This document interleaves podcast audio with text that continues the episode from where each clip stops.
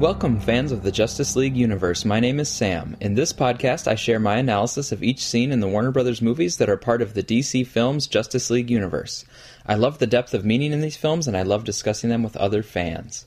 In this episode, I continue through Batman v Superman by discussing two scenes that occur in the midst of Lex's meeting with Senator Finch and Senator Barrows.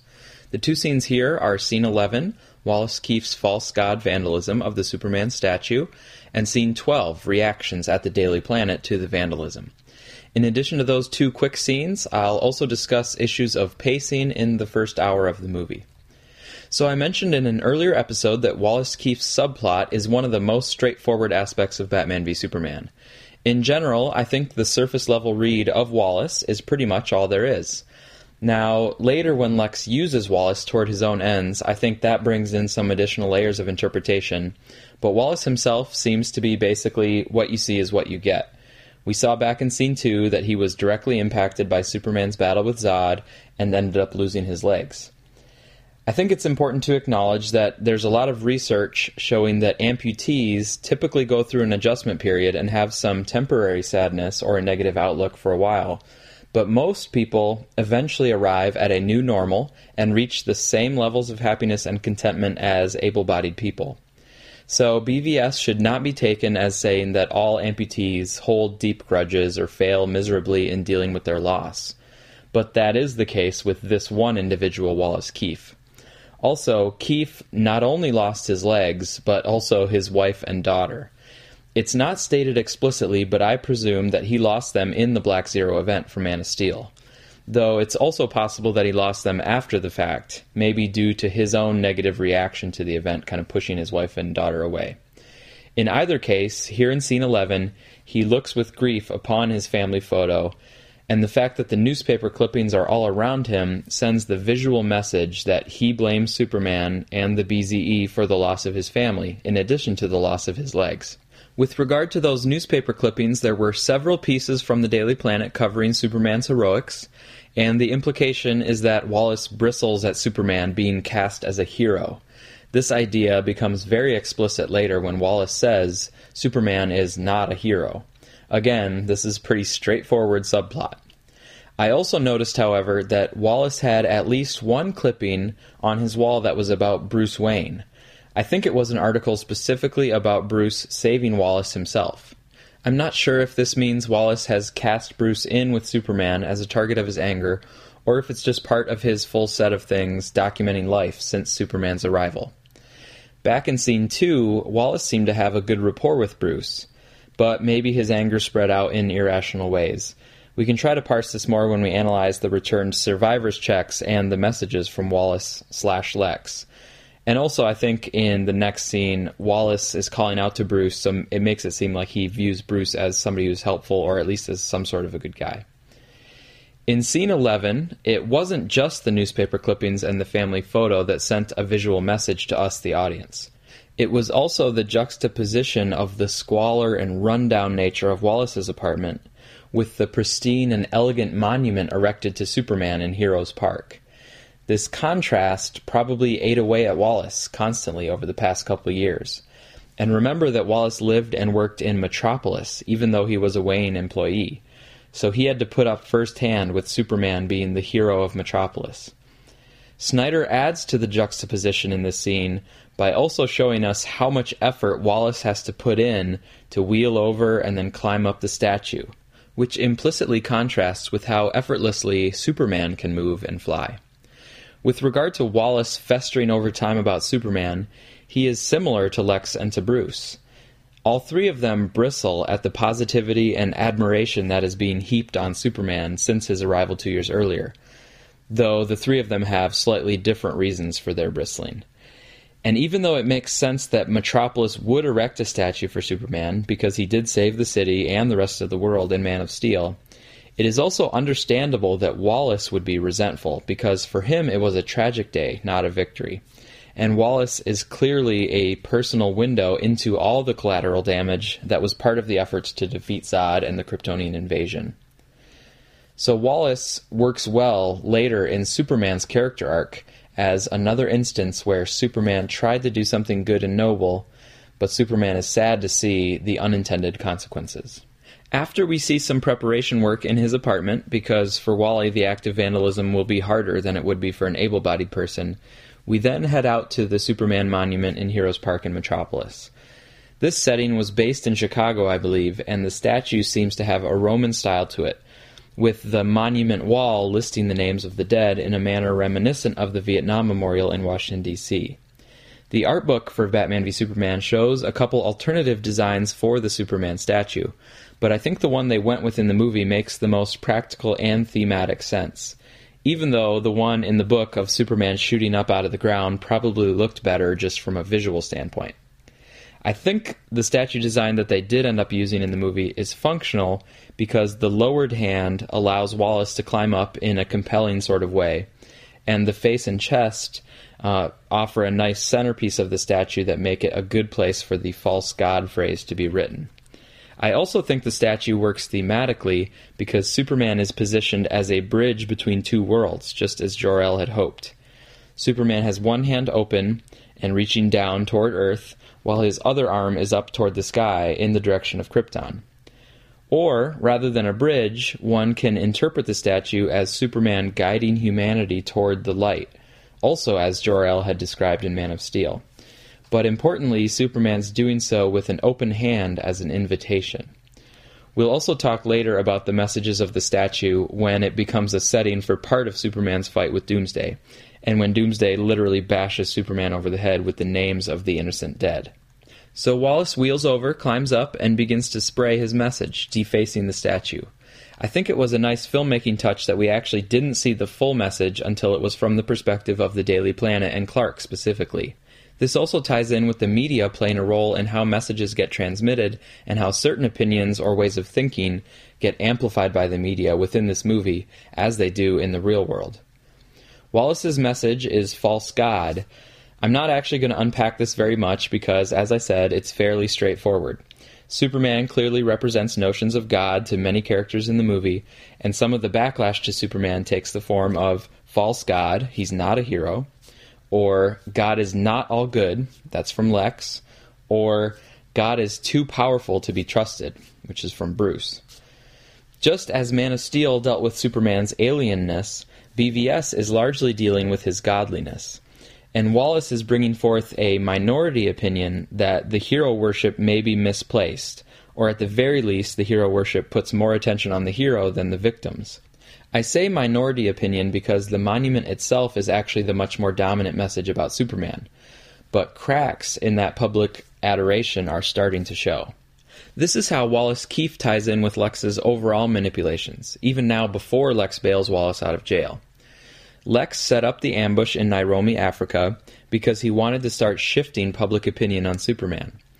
Up to the African incident, Superman was having monuments erected to him and positive new- newspaper articles written about him, and most people viewed him very favorably.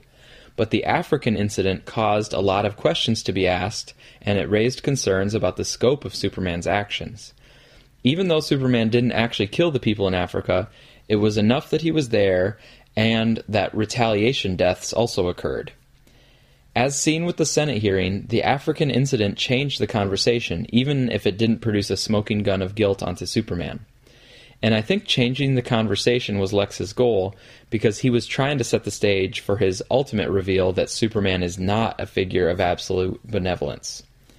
The Man of Steel Answers analysis of Lex, uh, which I'll have a link for, it also found this same interpretation about the African incident. So, how does this changing conversation about Superman relate to Wallace? Well, Wallace had clearly been harboring anger towards Superman for a long time, but it was all very private in an apartment where he lived by himself and probably would not just casually show someone his wall of bitterness. It was private, that is, until scene 11. Now, Wallace, bolstered by the African incident and the governmental inquiry into Superman, is taking his anger and his point of view out into the public. This, in turn, leads to press coverage of the vandalism, and a segment of the population may now become bolder in their own distrust and animosity toward Superman. Bruce also becomes more determined to take down Superman after learning more about Wallace, and Clark himself maybe even has some self doubts or at least some guilt that Wallace feels this pain because of something that was indirectly caused by Superman. So we've already touched on scene 12, which is inside the Daily Planet offices as the reports of Wallace's vandalism come on the TV. Perry White comes up with the headline, End of Love Affair with Man in the Sky? question mark. This reiterates that the public has generally been very positive towards Superman up till now. But the conversation since the African incident is shifting toward negativity, or at least toward uncertainty about Superman. The fact that the Daily Planet might run this headline will push the conversation even further in that direction. And scene 12 is actually the first scene in the Daily Planet. Even before the vandalism story comes up, we hear quickly that Lois has a call from the crime lab, which later we find out is because she's having Lex's bullet tested. And we see Perry assigned to Clark uh, that he should cover a football game. There also happens to be a football game on TV in the background, and this is probably the Batman vs. Metropolis football game that was filmed out in California as possibly the very first scene ever filmed for Batman v Superman.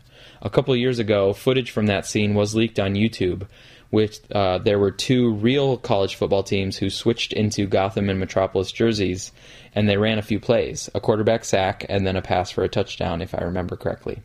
In scene 12, the fact that Clark is assigned to cover sports, which doesn't even seem to be his normal beat, shows that he's quite a bit further down the ladder than, say, Lois, who has a strong professional relationship and level of respect from Perry. And that was established in Man of Steel, but it also plays a role here in BVS.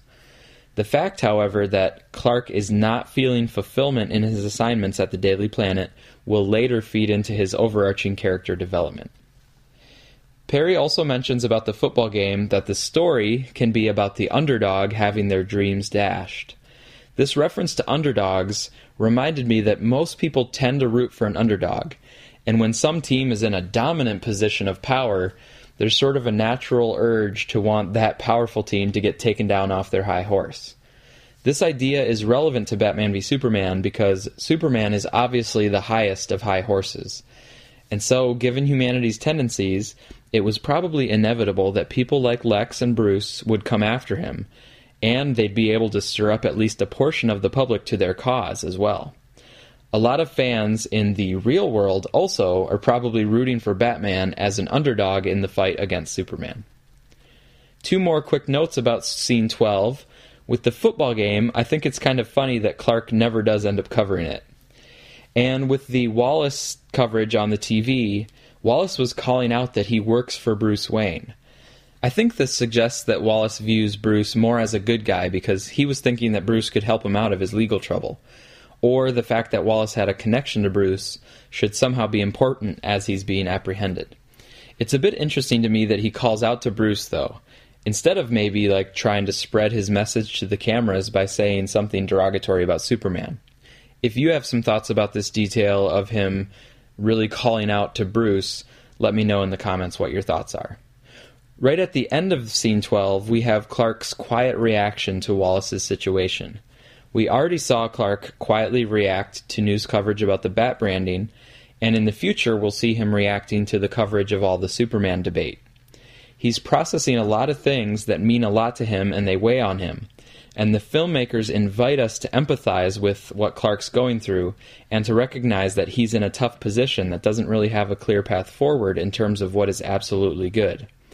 Based on some of the articles I've seen online recently, I guess a lot of the audience wanted Superman's character development to be through lots of plentiful dialogue, but just because the filmmakers took this silent, reflective approach doesn't mean that they short shrifted Superman's character arc.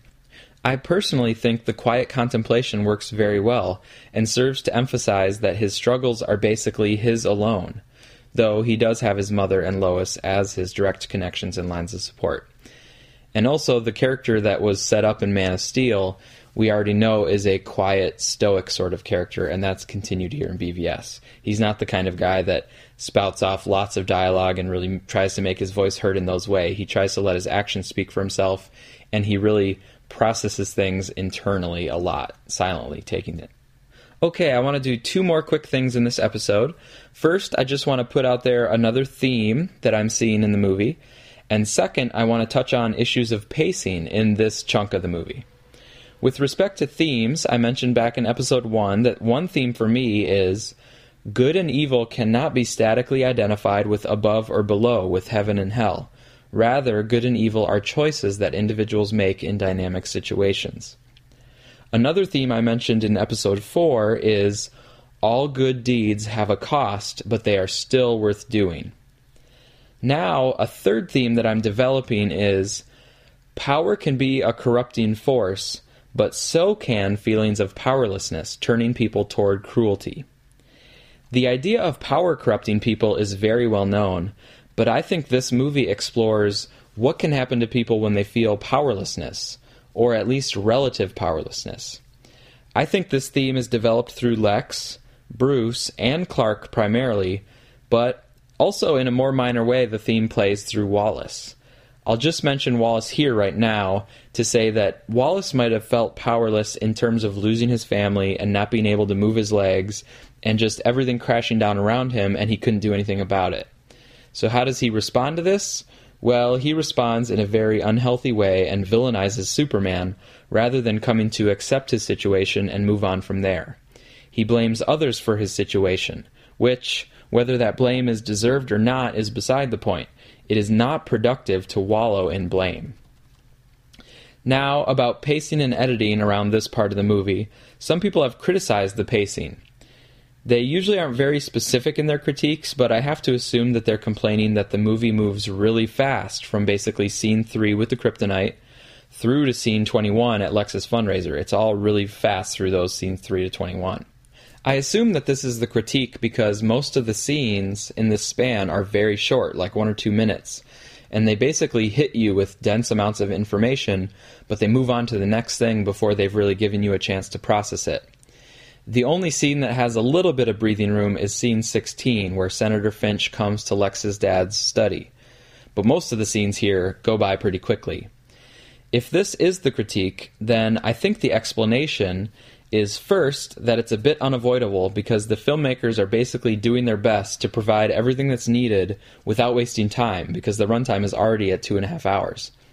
The solution here is to watch the movie again, I think and lots of people have re- reported the benefits of a second viewing. I've seen many people who liked the movie at first, and then they say they loved it after a second viewing. And I've also seen many people who were on the fence after their first viewing, but came to like the movie after their second viewing. The second explanation for moving through these scenes so rapidly in the first big chunk of the movie is that the filmmakers were trying to keep the audience a little bit off balance, because that would give us this sense that we didn't quite know what Lex is up to behind the scenes. And it might cause the audience to raise several questions, and questions are a good way to pull us forward into the movie as we seek the answers. So in this case, it just means pay close attention and be okay with a little bit of uncertainty, and trust that okay, the bullet and the white Portuguese and Wallace Keefe, they'll all fall into place eventually. Now, maybe I'm wrong, and people were actually complaining that the pacing was too slow in the first quarter or first third of the movie. That seems a bit odd to me, but I guess it's possible. If someone is saying that it's too slow, then I think what they must mean is that there aren't enough big action sequences between scene 2 with the Battle of Metropolis and then the Nightmare Batman scene, which is like 45 minutes later or something like that. This to me speaks about the expectations that someone brings to the movie. I would say that Batman v Superman is a philosophical character drama that happens to involve superheroes and also happens to have a few really awesome action scenes in it. But I would not call BVS an action movie or a typical superhero movie. And of course, I've already mentioned Pulp Cultura, who argues pretty convincingly that it's a revenge tragedy, not a three act Hollywood blockbuster. At least with regard to Batman's storyline, that's definitely true. The point is that because it's not a typical action movie or superhero movie, one shouldn't expect popcorn action sequences every 15 to 20 minutes. You might say that part of the blame for misaligned expectations falls on the Warner Brothers marketing team, and that's a fair point. But now that the movie's out, I would hope that it could be judged on what it is rather than what people thought it was going to be. Now, some of the criticisms I've seen didn't frame it around pacing, but instead framed it around editing. For example, people have complained that the movie jumps around, especially in the first third. So I should say this is a complaint about editing, where by editing they mean how scenes are put together. Even though most of an editor's job actually happens within scenes, and there's so many more cuts that you do within a scene than just between scenes. But colloquially, a lot of people will say editing when they mean how the scenes were sequenced. So, with regard to scenes 11 and 12 here, people might ask why these two short scenes were placed right in the middle of Lex's scene with the senators. Why not let Lex and the senators play out fully before shifting to Wallace? I think the placement of Wallace's vandalism scene is actually pretty brilliant, but the tricky thing is that it might be hard to see that it's brilliant until you're looking back at the whole story. But my rationale is that back in scene 10, Lex just made the case for needing a deterrent against Superman. He said that we didn't want to have to depend on the kindness of monsters. Now, immediately after he makes that argument, we see someone who views Superman as a monster. We also see that public sentiment is shifting against Superman, as represented by both Wallace's public act, but also Perry's proposed headline. And so for the senators, they may end up being open to Lex's proposal about a kryptonite deterrent because politicians are always keeping tabs on public sentiment. Right after the Wallace scenes, we see that Senator Barrows does seem open to working with Lex. So then the question becomes Senator Finch. And asking that question, how will Senator Finch respond to Lex's proposal given the current public climate and the different perspectives on Superman? That question leads us, the audience, into the next main segments of the film. So, some people, as they're first watching scenes 11 and 12, might see Wallace as totally separate from Lex. And so it seems perplexing that those scenes would be inserted into the middle of Lex's scene with the senators. But these are scenes that are at first only linked by adjacency, but later we see that they're actually directly linked by the story itself. Another example of scenes like this are Bruce and the little girl in Metropolis, adjacent to the scene where they discover kryptonite in the Indian Ocean. Those scenes seem totally separate in the moment, but in retrospect, we see that as Bruce was embracing the little girl, he was setting himself on an all consuming path to seek out precisely that piece of kryptonite. Okay, those are my thoughts on scenes 11 and 12. Next up, we finish off Lex's interactions with Senator Barrows as he gets access to the scout ship and Zod's body. We also hear Lex's magnificent and unsettling musical theme. Thank you for listening, and I also thank my inspirations Man of Steel Answers and the Suicide Squadcast.